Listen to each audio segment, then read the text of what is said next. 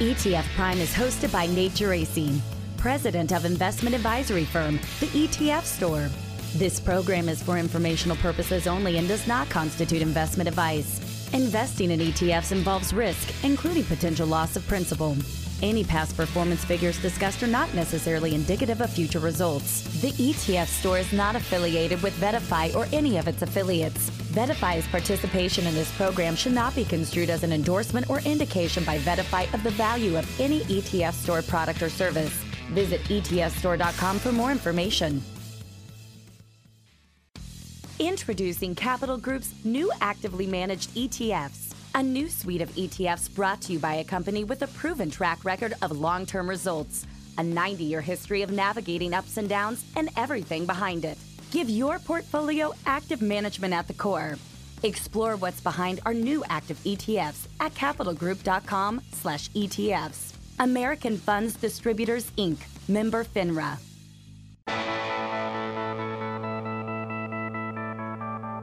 Now it's time for ETF Prime where we discuss everything you need to know about exchange traded funds and the world of investing. Whether you're an investing expert or just starting out, Nate will help you get up to date with what's happening on Wall Street and show you how exchange traded funds can help lower your investment costs, reduce your tax bill, and allow you to take advantage of investment opportunities around the world. And now, the host of ETF Prime, Nate Geraci. All right, joining me this week will be Will Rhind, founder and CEO of Granite Shares, who back in August they rolled out a suite of single stock ETFs, which I feel like uh, single security ETFs overall are probably one of the top two or three ETF stories this year, if they're not at the top of the list.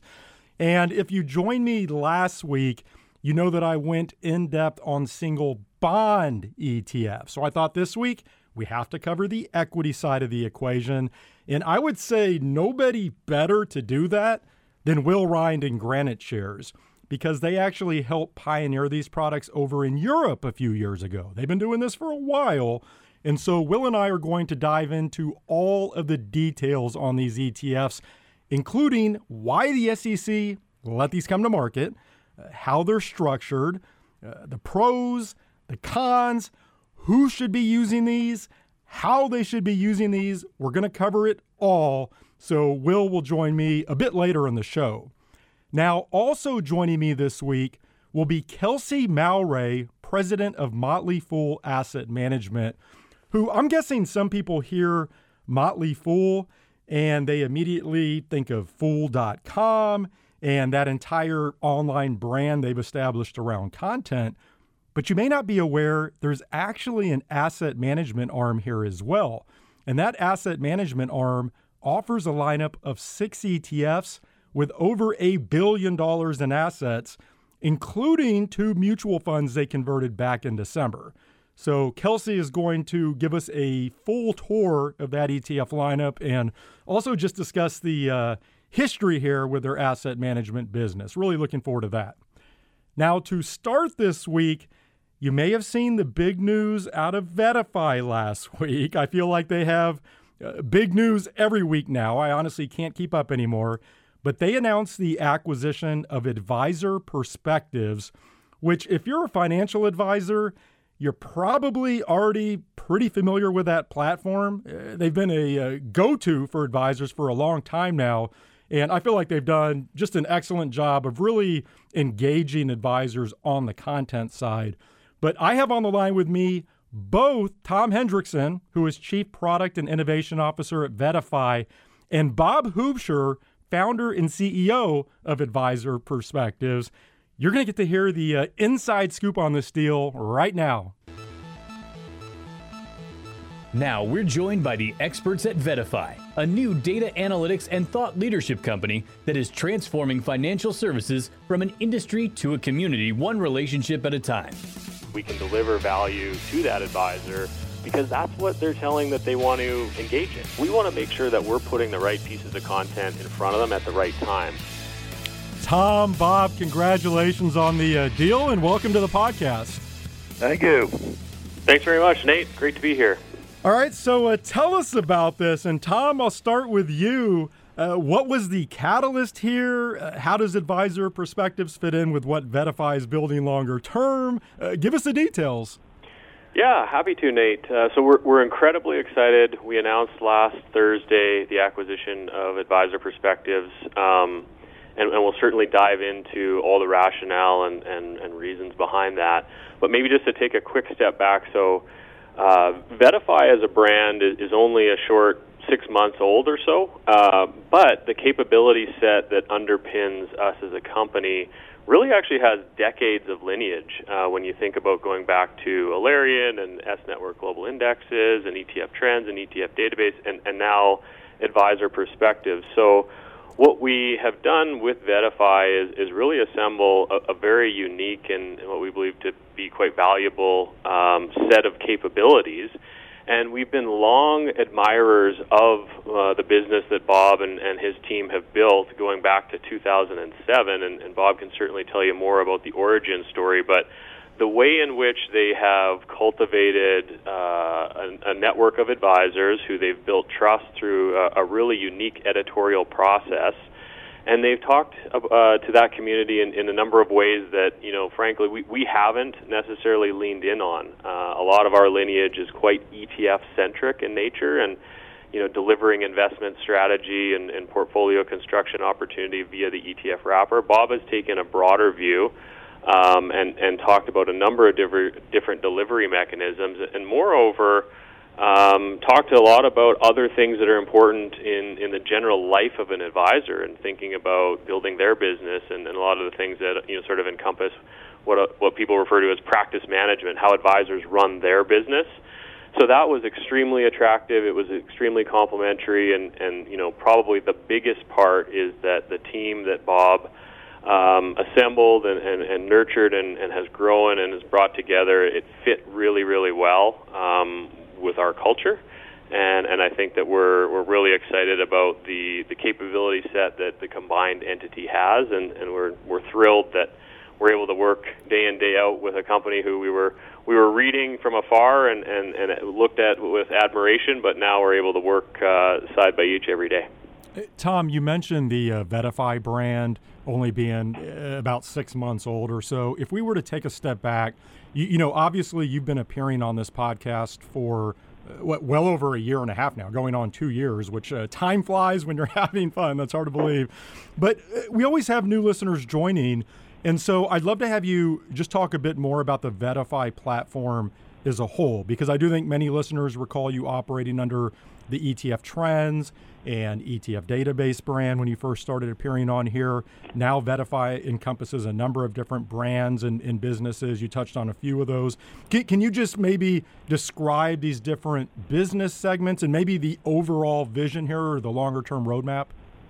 Yeah, happy to, Nate. So every, everything that we do at VettaFi and, and all of our, um, you know, the brands that, that sort of built up to become VettaFi, it really starts with the end user, and, and so we think about that and describe that as our as our B2C responsibility. So there's a whole host of ways in which we we take that very seriously and want to deliver value to that audience. That's something you and I talk quite a bit about, Nate, is looking at some of the data from our digital platform and thinking about how do we interpret that and, and ultimately develop insight around what that is uh, suggesting is most important to this user. So everything that we do is really underpinned by delivering value to those users. And so whether it's uh, users coming or advisors coming to advisorperspectives.com or you know domain etftrends.com or etfdb.com or, or VettaFi.com, we want to make sure that we are putting them and the value that we're delivering to their day-to-day investing lives at, at the front and center and we have a whole host of ways of doing that, you know, through tools and content and research and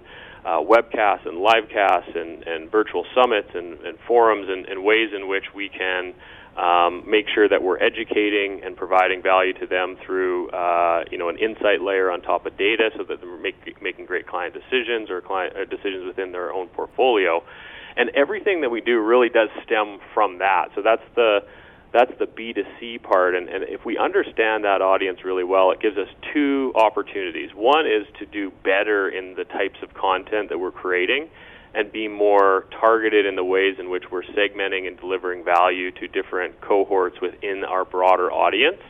So really using that to power our flywheel. More users engaging on the platform more enables us to deliver more types of, of content that are higher value. And then as we think about partnering with um, you know asset managers or others within the financial services ecosystem, we can leverage that platform, and, and that's our B2B component of our of the business. So so where we're doing business with folks within that community, and leveraging a lot of the ways that we are um, using that data to create content and tools and deliver value to other, you know, more commercially oriented opportunities like index development and commercialization, uh, ways in which we can leverage the platform to disseminate messages as a digital distribution partner, and ways that we can harness some of that intelligence as it relates to helping others in the community make more efficient decisions in their business um, through the insights and, and our data and analytics platform. So that's that's a little bit about you know the vision and, and how this has been constructed and and again the advisor perspectives uh, business and, and what Bob has built just just adds a lot of fuel to that fire and, and it's uh, incredibly exciting. Well, that's a perfect segue because, Bob, I do want to come to you now. And again, congratulations. Really excited to see how this all uh, comes together moving forward. And we can certainly talk more about that from your perspective. But I'd love to have you start by uh, giving us a little history on advisor perspectives. I know this was founded back in 2007. Uh, what's the backstory on why you started this? And perhaps take us through the past, uh, what, 15 years or so as you've uh, grown this. Well, Nate, thank you very much. And first of all, thank you for having me as a guest. And also, thank you for what you do to contribute to the advisory profession through this podcast.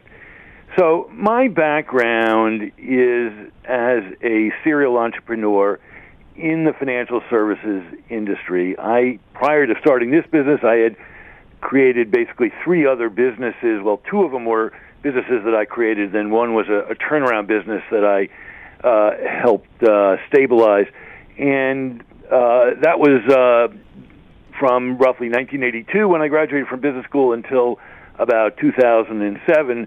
And it was during that uh, that third business that I worked on, that turnaround business, that I came up with the idea for Advisor Perspectives. Uh, that business was creating some uh, uh, a database that had some interesting insights on high net worth investors, and I thought I could take that information, put it on a website, sell advertising, and, and I started out down that path, and that quickly evolved into a newsletter. And I saw there was an opportunity to deliver content that was more sophisticated than what at the time the print publications were delivering, and but not at the level of an academic journal. There no, there's no calculus, there's no Greek symbols, uh, and and that was really what got me started. And and our our focus has really never changed since then. Over that entire 15 year period, we established a mission statement. Our mission is to help advisors enable their clients to reach their financial goals. That's something that our team uh, fully embraces. I've reinforced it not just with our team, but across our readership. So our readers, who are virtually all financial advisors, understand that that is what we are trying to accomplish everything we do serves to fulfill that goal. Uh, we we are now, in terms of the electronic newsletters we deliver, we are the most widely read newsletter across the advisory profession. We also introduced an online community called AP Viewpoint. It has 20,000 advisors who are members, who are all authenticated, participating under their own names, engaging in conversations something that we think really helps the advisory profession in terms of discussing a lot of the content that we produce. So that's really where we are now, and um, uh, we are um, uh, proud to be part of the VettaFi team. Bob, one thing I'm curious about, you, you, mentioned your focus not changing over the years, and I think that comes across clis, uh, crystal clear to anybody who's visited the website. But I'm curious, as an advisor myself, how have you determined the content you offer and uh, how you can best add value to advisors? Because as you know, the industry moves quickly and there are uh, many different stripes of advisors uh, out there. So, how have you approached serving up the best content to those advisors and really just trying to stay on top of the space? Well, the first test that we get in, that we apply when we look at a piece of content, whether it's something we want to write ourselves or use a freelance writer for or use a guest contribution is does it fulfill our mission? Does it help advisors enable their clients to reach their financial goals? But it goes beyond that. Uh, we look only for content that has a long-term strategic focus.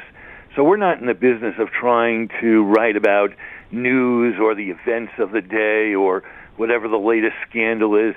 If there's a story that that other publications are going to rush to be the first ones to to uh, to to print or to publish online, we're not going to enter that race. We're never going to win it. So we're focused on those longer term strategic issues, and everything that we do has to fit into either a financial planning, an economic, an investment, or a practice management area. So there are areas that we stay away from. We don't write about politics. We don't write about things that don't have an effect on an advisor's everyday lives.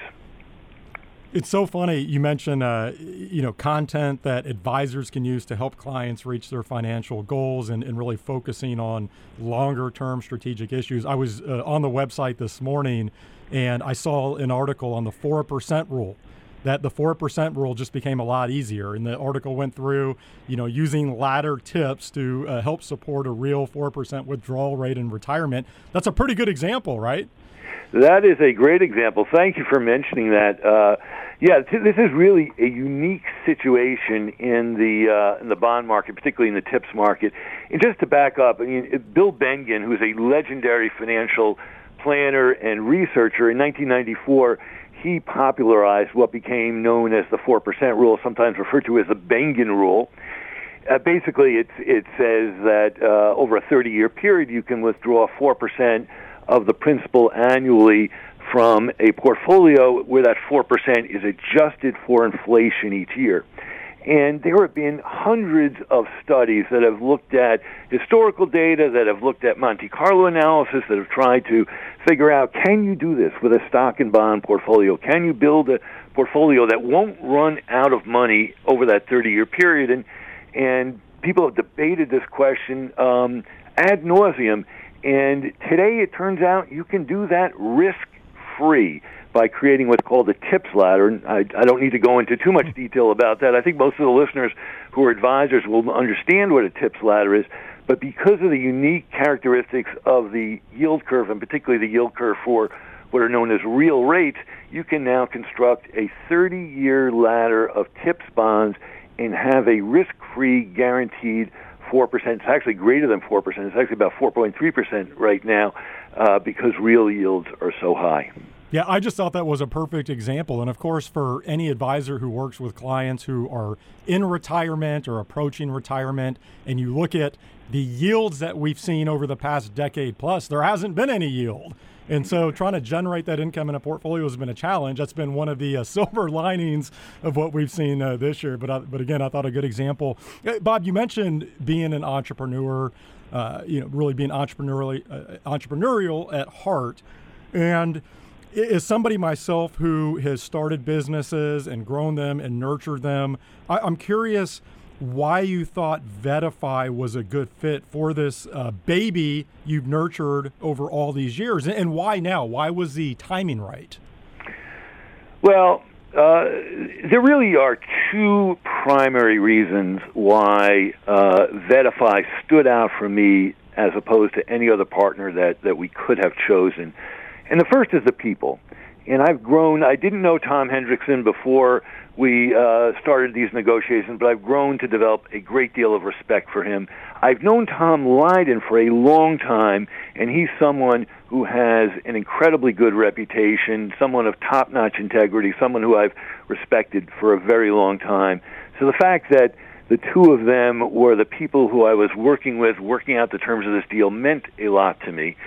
And the second was I saw that they had some very compelling technology that could help advisors and help asset managers. And it, it basically allows some data analytics to be applied to the marketing campaigns that asset managers run. And, and really what it does is it enables asset managers to more appropriately and precisely target their audience. And it means for advisors that they're being delivered content and delivered messaging on topics that are relevant to them.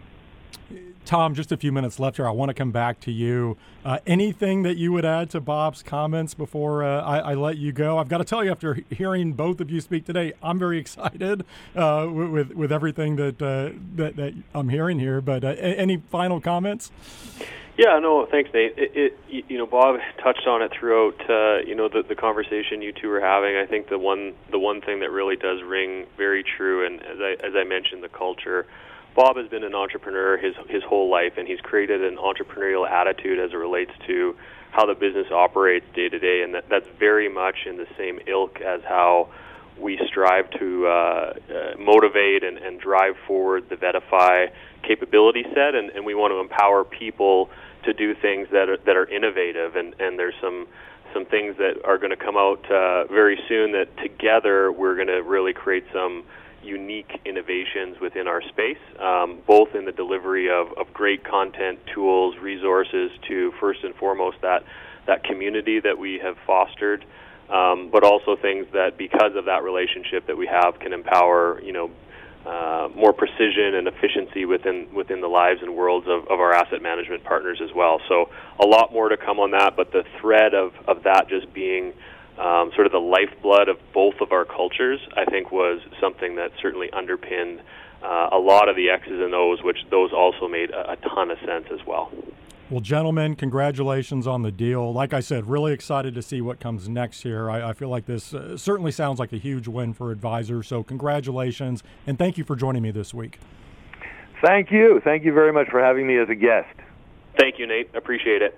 That was Tom Hendrickson, Chief Product and Innovation Officer at VettaFi, and Bob Huebscher, founder and CEO of Advisor Perspectives. These days, we're all investors, trying to be smart with our money despite our worst impulses. But at iShares, we believe that deep down inside of every investor is a better investor. One that's just waiting to be let out. Explore iShares ETFs and insights and let your best investor out. Visit iShares.com for more information.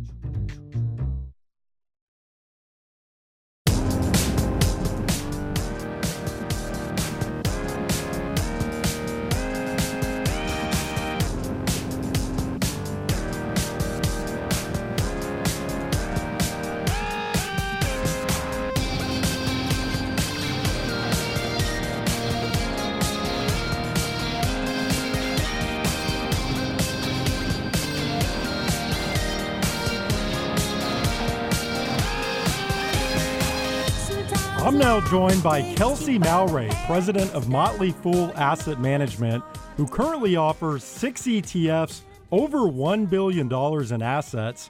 That includes two mutual funds they converted to ETFs at the end of last year. And Kelsey is now on the line with me from Virginia. Kelsey, welcome to the podcast. Hey, Nate. It's great to be here. Okay, so my sense is many people are pretty familiar with the Motley Fool brand, uh, just in terms of the overall online presence at Fool.com and the content side of things. But I'm not sure everyone is aware that Motley Fool has an asset management arm. And so I'd love to start there. Uh, perhaps tell us a little bit about the history of the asset management business and then uh, how, if at all, that business interfaces with the Motley Fool brand and sort of the online presence that I think most people know?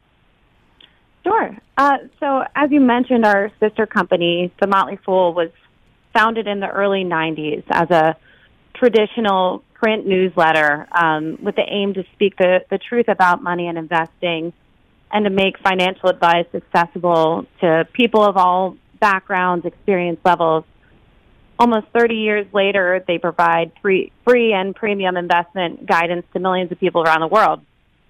So where do we fall into that picture? So Motley Fool Asset Management was really born out of the request from followers of our sister company.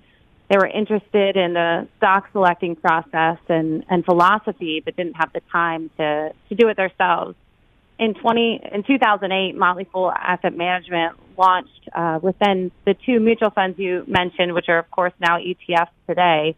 um, our investment team had predominantly come from our sister company. So you'll see a framework in our four pillars of quality investing process that nods to their start. But our team's research and company selection for our active portfolios all happen independently from our, our sister company. Okay, so your first ETF launched in early 2018. That was the Motley Fool 100 ETF, ticker TMFC. Uh, this is an index based ETF.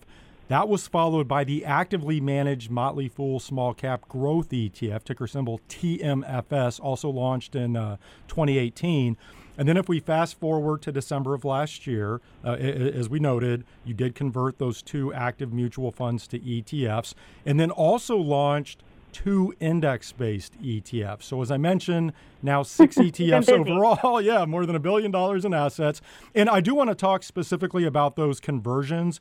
Uh, but first, just give us a little bit of your uh, ETF history here. Like, like why Motley Fool Asset Management first got involved in ETFs, and then perhaps offer a little bit of color around those first two products that uh, debuted in 2018. Yeah. Uh, so if we if we look back, we really ran our mutual funds like ETFs uh, no 12b1 or load fees. We published all of our holdings on our website, not daily, but, but monthly. So we're really leaning towards the transparency of ETFs already.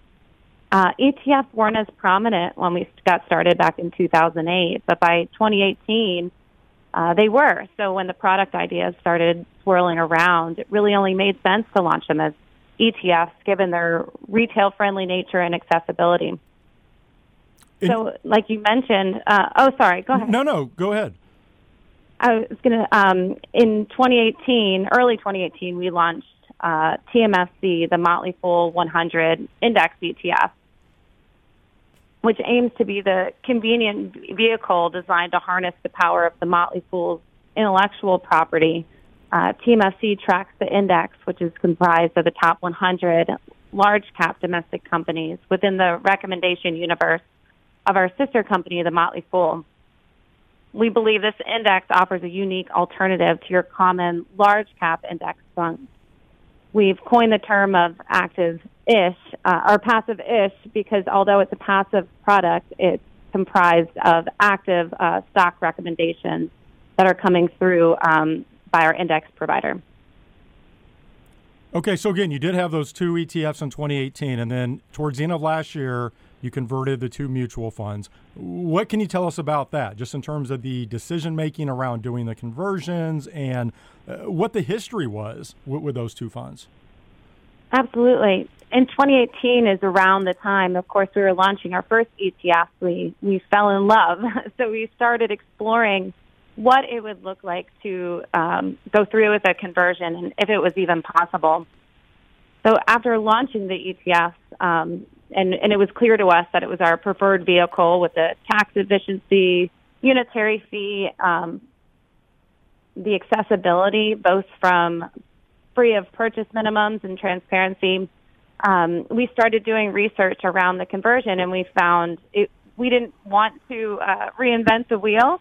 Uh, so early 2021, when we saw that first conversion go through, we knew we wanted to be next. Uh, so we started the process, and by December of last year, we had our share class consolidation, and then the conversion into ETFs went through, like you mentioned.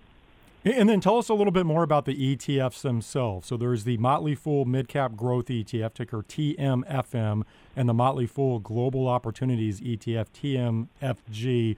Give us a quick snapshot. Sure. So uh, Motley Fool Global Opportunities ETF is concentrated, actively managed portfolio of 40 to 50 high conviction global companies. By actively targeting sustainable growth anywhere in the world, we believe TMFG can take advantage of the power of the geographic diversification while pursuing the high quality businesses with uh, strong market positions. TMFM um, is our mid cap growth ETF. It's also actively managed and is comprised of highly selective portfolio of approximately 30 stocks uh, that provides investors with access to the potential growth of innovative U.S. Uh, mid cap companies. You know, it's interesting. So, as you went through those, I, I, heard high conviction. You mentioned the term highly selective. As I was looking at the Motley Fool Asset Management website, something that was pretty clear to me was that there's a, a strong belief in the importance of active share. That it's important for active funds yeah. to have a higher active share compared to their benchmarks. Do you want to expand on that? Sure. So, active share measures the percentage of stocks in a portfolio that deviates from the benchmark index. It's a range from 0 to 100. Uh, zero indicates the portfolio holdings mirror the benchmark exactly, um, which is completely fine as long as you reflect that in your expense ratio. Portfolios with an active share of 100 have no holdings in common with their benchmark. So the higher the active share in an ETF, the more unique stocks it contains our actively managed ETFs typically have an active share of over 90, and we take a lot of pride in that. We feel it's an indicator of how willing a portfolio management team is to be different, and we believe that our high active share is a necessary ingredient to outperforming a strategy's benchmark index over time. No, that certainly stood out to me uh, when, when, again, reviewing the website and the investment materials. Uh, Kelsey, just a few minutes left. I noted those other two index ETFs that uh, debuted last December. That's the Motley Fool Next Index ETF, ticker TMFX, and then the Motley Fool Capital Efficiency 100 Index ETF, ticker TMFE. Uh, just briefly here, what can you tell us about those? Absolutely. Our two newest products we launched at the, the tail end of 2021 uh, the Motley Fool Next and the Motley Fool Capital Efficiency 100 Index ETF are both under the same passive-ish category uh, as we've coined for the Fool 100. The indexes that they track are both hosted by our sister company, the Motley Fool, and derived from the same active recommendation universe. The key differences are that the Motley Fool Next is comprised of mid and small cap companies, where the Fool 100 is pulling the large and mega caps and Capital Efficiency 100 is more of our smart data tilt. Uh, again, it's pulling from the same active recommendation universe, but it has an added filter of a capital efficiency score, which comprises of an equal weighted measure of a company's growth, profitability, and stability. Well, Kelsey, a, a uh, very nice, uh, quick tour of the Motley Fool Asset Management ETF lineup. A pleasure connecting this week. I think a, a, unique story with the Motley Fool Asset Management business and the ETF. So, very interested to uh, track these moving forward. Thank you for joining me. Absolutely. Thank you for having me on. That was Kelsey Malray, president of Motley Fool Asset Management. This week's episode is brought to you by Goldman Sachs Asset Management ETFs. Smart investments made simple. Learn more at gsam.com slash ETFs. Alps Distributors Inc. is the distributor of the Goldman Sachs ETF funds.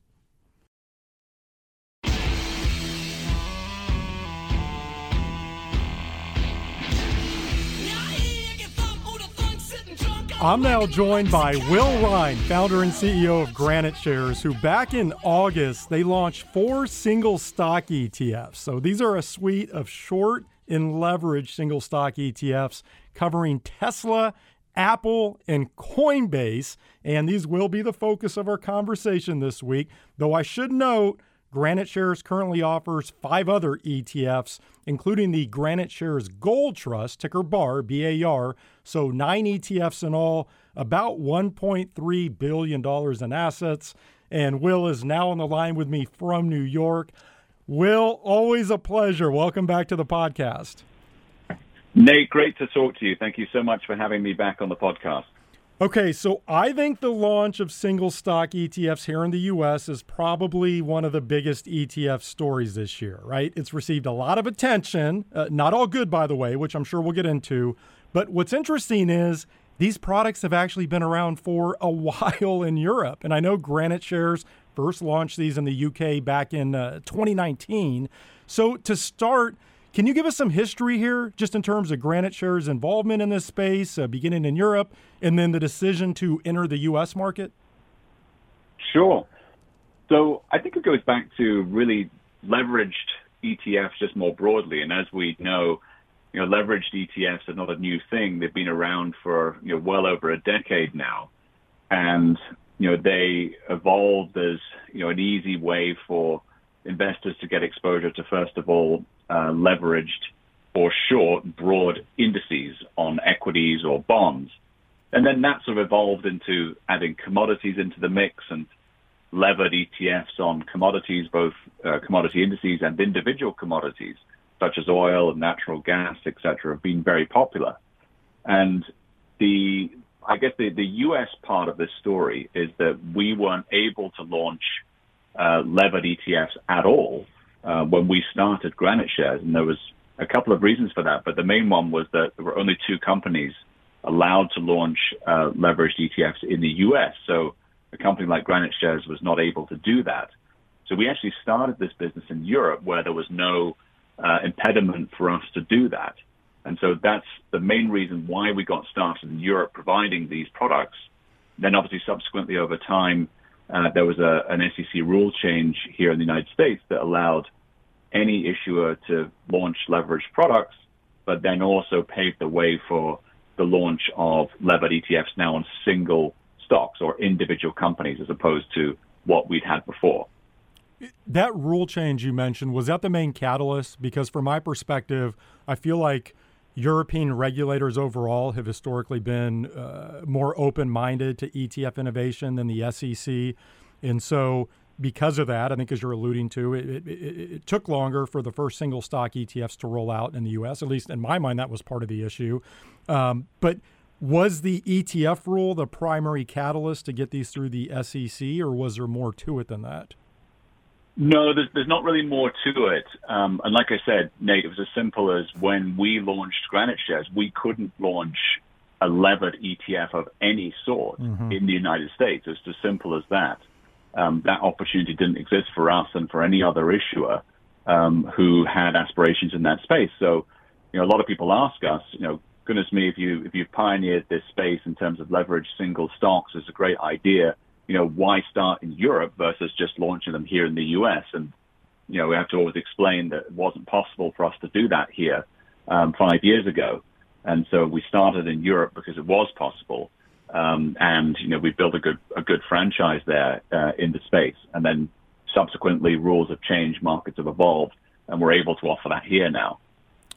We'll move on from the regulatory side of the equation, but one other note obviously, the leverage factors on these ETFs here in the U.S. are uh, smaller, so 1.25 times or 1.5 times, 1.75 times, not the two or three, or I've seen even higher leverage factors over in Europe. I'm assuming that was something the SEC requested.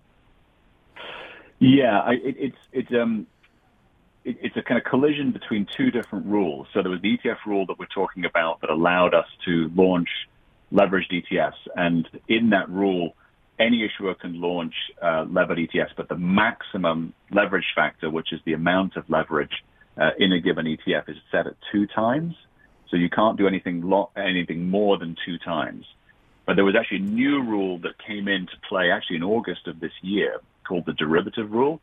And it's really a collision between these two rules. So I wouldn't necessarily say um, it's it's the SEC requesting it. It was more that in the derivative rule, um, there's specific calculations around the volatility.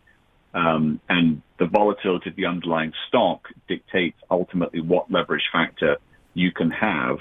And ultimately, that's why um, you've seen these leverage factors that actually come in for the most part less than two times. It, it's a very sort of in the weeds type conversation, but it's basically two different rules colliding together that has enabled or, or has allowed these leverage factors to play. It's obviously still very early here in the U.S. with single stock ETFs, but as I noted, these have been around for a while in Europe. I'm just curious, what's the overall reception to these products been like over in Europe? In Europe, it's been really good, but obviously, I'll, I'll obviously preface that um, with what's happened this year, and, and I say that because um, you know the, these products really took off like a rocket um, in Europe. And in Europe, we're able to launch three times long, three times short. Typically, that's that's the sort of um, you know, offering that we have. And so, from the end of 2019, um, obviously we had the, the, the collapse during COVID, but then we had the kind of roaring back conditions in the market that really um, endured until the end of last year. and so it was a really, really good environment for these products. And I say that because the market, whether we like it or not, is um, much more long than it is short. In other words, investors seem to favor the, the long, three times long versus the three times short. And so this year has clearly been, you know, really difficult year um, for the market just more broadly, but for a lot of these individual companies that were really popular with investors, and particularly some of the technology names. But we haven't seen, or, or I guess there haven't been enough um, sort of contrasting investments on the short side to kind of offset the declines on the long side. Um, so the market's still overwhelmingly long in that respect. Um, but yeah, the reception is very good. There's a lot of trading volume in them. And they cater for an investor that, you know, just frankly wants that volatility, that more, that's a shorter term uh, investment rather than a longer term buy and hold. Okay, so your initial suite of products here in the U.S., let me go through these. There's the Granite Shares 1.25 times long Tesla Daily ETF, ticker TSL. There's a one time short Tesla Daily ETF, ticker TSLI, a 1.75 times long Apple Daily ETF, ticker AAPB, and then a 1.5 times long uh, Coinbase Daily ETF, ticker CONL why start with uh, those particular underlying companies? Yeah, it's a good question. Um, the answer is because that was our experience, or that's been in our experience in Europe. So the most popular products that we have on the European platform are the three times long, three times short Tesla. And so that company in particular um, generates a large amount of interest both on the long side and the short side. Um, so it's kind of unique uh, in that respect. So that's the most popular product we have, so we wanted to, to offer that here in the US. Apple, um, Apple's just a stock that practically everybody owns, even if you almost don't think you own it, you know, by virtue of owning the S&P 500 or something, you do own it. Um, and again, that's a popular, popular stock for us um, in Europe. And Coinbase was, was a slightly different one, although we do have that in Europe. Um, that was sort of really two parts to that. One was offering that exposure here, which was unique um, in the U.S., but also because of all the press um, largely generated around um, the Bitcoin ETF uh, and the Bitcoin ETF story, and ultimately the regulator still to this day not approving um, a Bitcoin ETF. So Coinbase being a kind of proxy for crypto itself, um, we thought that could be an interesting idea for the U.S. market. I feel like you are trying to bait me into talking uh, spot Bitcoin ETFs. I'm not going to take it, Well, uh, yeah, not today, maybe. all right, so um, let, us get into the weeds just a little bit here. Uh, explain how you're actually getting exposure, and let's maybe take the 1.75 times long Apple ETF. What yep. exactly does this hold? So it holds a swap contract, which is a derivative um, that is issued by an investment bank typically, um, although it could be could be a broker dealer, but it's typically just a derivative contract that provides the leverage, and then obviously behind that you have uh, cash collateral. Um, so that that's really the way that all these products work. It's very similar, um, albeit the mechanics are slightly different because the regulatory environment's different, but it's um, very similar to how all these products work, whether they're in the Euro- Europe or in the U.S. Okay, and can you explain the daily reset here? And we don't have to get into all the math. Yeah. I don't think that really translates well in the podcast format, but maybe just explain why these do reset daily and the potential implications if someone holds these ETFs for longer periods of time. Sure. So the first of all, why is there a daily reset? So the whole the whole idea, the investment objective, if you will, is these are designed to, you know, think of it like constant leverage to give you constant leverage. And they give you exposure to whatever that factor is. So take the Apple, that's 1.75 times Apple on a daily basis. So in order to give the investor exactly 1.75 times, you reset, and another word for reset is rebalance that portfolio at the end of the day so that the start of the second trading day, you will have 1.75 times leverage. Now, people might intuitively think that it would work the same way if you didn't have that. But here's what happens if you had, say, a monthly reset that only on day one would you have 1.75 times leverage because the market moves up and down.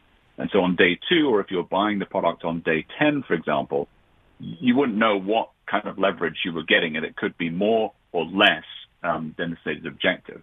So that, that's first and foremost the most important reason why there's daily leverage um, in the first place is that it keeps the leverage factor consistent or constant. That way you always get the stated amount of leverage. Um, and, and like I said, the rebalancing happens at the end of uh, the end of the day, um, and that means that you're investing the profits uh, from that day, or obviously if you have losses, uh, you're rebalancing that into the beginning of the next day, and then you start your starting position for day two and or day three, four, etc., is the 1.75 times the closing NAV, you know, from the previous day. So that includes obviously the the profits from that previous day. And so, what are the implications of that? If somebody holds us for a longer period of time, they buy on day one, let's say they hold it for 10 days or 20 days or 30 days, what happens? Yeah. So, what, what it gives you is we call it compound, a compounding effect. And what that means is that there's typically a deviation from the cumulative 1.75 times the underlying NAV over time. So, in other words, if you held it for 10 days or 20 days or 30 days, your end position will be almost certainly more or less than the stated leverage factor from the beginning, so 1.5 times wherever you, you bought it in the first place. And, and the reason for that is because of this reinvestment of profit. So to try and put it a very simple way, that uh, in a trending environment where the NAV is increasing on a daily basis, then the leverage effect is compounding on a daily basis. So you'll most likely outperform the cumulative return or cumulative leverage, the underlying position. If it's consequently trending in the opposite direction, you'll underperform on the on the downside. And really, what the the environment I think confuses people most, and the thing that is um, the, worst environment, if you will, for the product is where you have choppy market. In other words, the market's going up 1% one day, down 1% the next day, up 1% the next day, down, or the stock, whatever it may be. And in that case, you get um, erosion of the NAV because of the compounding. You, you, you have to look at the, the kind of the math behind it. Um, but that's really the environment I think that kind of confuses people most.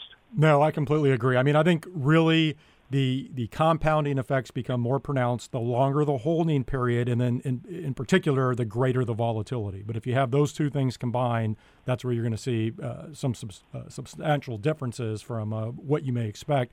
W- well, I think because of all of this, uh, I, I mentioned this earlier. There has been some negative press on single stock ETFs, and you know, I think that's primarily due to the fact that some people are concerned retail investors may not understand the things that that we just walked through and perhaps yeah. they could get burned by these products. There's just too much octane here. Who do you think the audience is for these products? And uh, I, I guess even more importantly, what are some specific use cases? Well, you know, let, us start with the audience. I think the audience is the same audience that, you know, trades in levered ETFs just more broadly and has been for the last 10 plus years. And so, you know, whether you call them sophisticated investors, and the definition of that could be an individual or it could be, you know, anybody from a, you know, a financial advisor to a small hedge fund. But it's somebody who trades actively, um, but who has a, clearly a lot of experience um, in the market. I think some of the, the practical use cases, let's start with the most obvious one. The vast majority of investors cannot go short or have no ability to profit from declining stock prices or declining markets. And so, for example, you know, outside of the big macro themes of this year, like long the dollar, long commodities, the best thing you could have probably done was just to short the market. But the vast majority of investors can't do that. So there's a very obvious practical application. I think our test I checked yesterday, for example, TSLI, you know, is up 32% um, since we we launched the product, you know, back in August. Um, and so again, that's not leverage. That's actually an unleveraged. It's an inverse product. Um, but again, it's, it's an obvious sort of practical application that investors, you know, have or typically don't have in their toolkit, which is the ability to, to go short. in terms of leverage, you have obviously um, the short-term speculative you know, effect whereby people want to profit from a short-term move. It could be an earnings announcement. Right now, obviously, we're, we're heading into the next earnings season. People might have a particular view, positive view on a company, um, therefore want to, to get some leverage. Using leverage means you don't have to commit the, the same amount of capital as if you were in an unleveraged position. Um, and so using less money to achieve the same kind of notional exposure um, by doing it on a leverage basis. Um, but we see a lot of a lot of practical applications um, with these products, and obviously, like ETFs more broadly, you know, as we always used to joke that there's sort of a thousand different ways to use ETFs, but we probably thought of only a hundred of them. um, and so, you know, it's just one of those things that um, whether you're on the short or the long side, depending on your own personal situation and your investment or you know, otherwise uh, investing goals, um, people will use them for different different purposes. Will, you know, I always like playing a, a, little bit of devil's advocate on this podcast. And you mentioned the vast majority of investors not being able to go short. And yeah. as I think about this, if retail investors want to trade on margin to lever up or they want to short a stock, they have to get brokerage approval, right? But with these ETFs, yeah. anyone can access them. We always say, you know, ETFs have democratized investing. Do you think there should be some sort of approval process for these ETFs? Like, I'm sure you're familiar with the uh, FINRA proposal or, uh, earlier this year on more yep. complex products, which, you know, they want investors to take a test and those sort of things. I don't think that's the right answer. But I guess my question for you is do you think there should be any sort of hurdle that investors have to jump over to use these single stock ETFs? I'm, I'm glad you brought this up because there's a lot of misinformation about this point. I think that um, just because it's an ETF I think that there's a huge amount of misinformation around the fact that anybody can buy an ETF. That's not true. Um, obviously, ETFs are just like any financial product. Um, when they're offered by a broker, it's up to the broker as to the suitability around that product for their customers and what you know what guardrails they put around it or not. I would say that the vast majority of brokers that I know, um, you typically can't buy one of these products just, and again, it's a myth to say that, you know, this sort of Joe retail uh, investor can just go onto a Schwab account or an interactive investor's account and just start trading these products. Typically, you have to be flagged for, you know, an active trader account. You have to have, you know, a certain amount of experience. Um, there, there, there's more than there's more than just you know nothing, and that's certainly the case in Europe, where you have a suitability regime in most markets, and Indeed, with some brokers, they don't offer these products just altogether um, because they don't offer products that have leverage. Um, and, and, again, that's no different to, I mean, even Nate, I mean, a lot of my commodity products, as you know, are, are sort of plain vanilla in the, in the probably professional investor sense. Um, but there's still some broker dealers that don't offer, you know, commodity futures based ETFs because they, the underlying is futures. Um, and so it, it's definitely, um, I guess my main point is that it's not just something that anybody can buy. And there's a lot of uh, that, that's a bit of a myth. Uh, just a couple of minutes left uh, here. If we put that access, uh, you know, debate aside, just on the note of trading on margin or shorting stocks in a brokerage account, I'm curious, how do the cost of that compare with these ETFs? Just overall, I know there's differences in fees yeah. depending upon the brokerage, but just high level, you know, what, what's the cost differential look like? High level, Nate, is it's they're really inexpensive compared to traditional margin. And if you look at the main brokers in the country, and again, all this public knowledge, you can just Google it. But if you look at what Fidelity charges for margin or Schwab, you know, they're actually both identical. But for, for any trades of between zero and just under twenty-five thousand dollars, it's eleven point three two five percent um, margin rate, and that declines for the amount of money you invest. But even a million dollars or more, you're still paying 7% margin um, at Fidelity, which is a huge number. But it's not, it's not just the cost of the margin. It's the hoops you have to jump through to get the margin account in place. And, you know, they'll require investment minimums, et cetera. There, there, are all sorts of terms and conditions. But the other thing that I, I think I want to point out that doesn't get said a lot about these products is the the lack of margin needed for an ETF. So in my mind, one of the main reasons why people lose money with leverage is because in traditional margin accounts, you're subject to the broker's margin rules. And a lot of people lose money because they get stopped out uh, and when they get a margin call. Whereas with these ETFs, you don't get margin calls. Now that's obviously one of the benefits and it goes back to the compounding, goes back to the daily rebalancing and why that happens.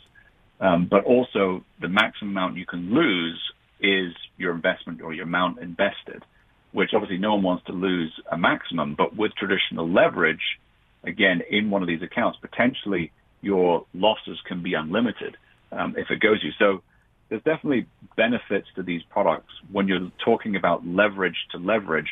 What are the like ways you can do that? Um, that, that I think are beneficial or worth pointing out. Will, just about a minute left here. Uh, before I let you go, obviously it's still very early with these products in the U.S., and I think we'll see what the investor demand looks like longer term. But assuming the demand is there, do you envision rolling out additional uh, single stock ETFs here in the U.S.?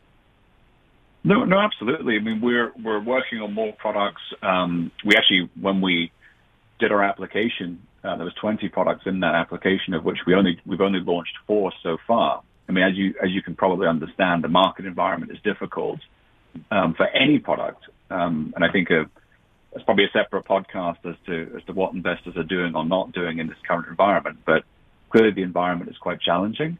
Um, but I think again, based on what we've seen in Europe, um, there's no lack of interest for these types of products, and it really just you know evolved the the ETF offering more broadly.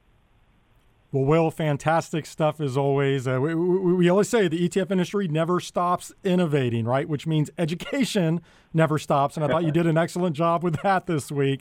Thank you for joining me. Thanks, Nate. Always a pleasure. Thank you so much for having me. That was Will Rhind, founder and CEO of Granite Shares. That'll do it for this week's ETF Prime. I want to thank one of our sponsors, iShares. If you would like to learn more about iShares sustainable ETFs, you can visit iShares.com slash sustainable. Next week, I'll be joined by Alexandra Wilson Elizondo, who is head of multi-asset funds and models portfolio management at Goldman Sachs Asset Management. So we will talk ETF model portfolios. And then Nick Elward, head of institutional product and ETFs at Natixis Investment Managers, will discuss their ETF lineup. Until then, have a great week, everyone.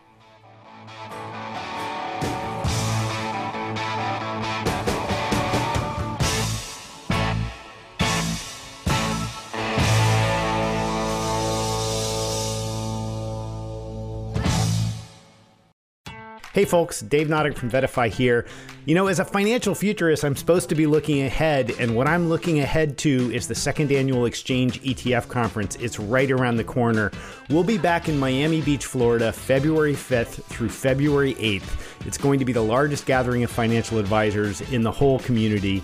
We're hard at work making sure it's going to be an experience you're not going to forget with incredible content, great networking opportunities and most importantly, a chance to really connect with a community of advisors as real people. I mean, after all, this is supposed to be about you. We had a great first year in 2022. We're super excited to show you how we're taking this whole idea of an event to the next level next year in 2023. We want to hang out with ETF Prime listeners in particular. So go ahead and head to exchangeetf.com and you can use the code PRIME to get a discounted advisor ticket. And that's good until the end of the year. So we hope you'll join us. Thanks.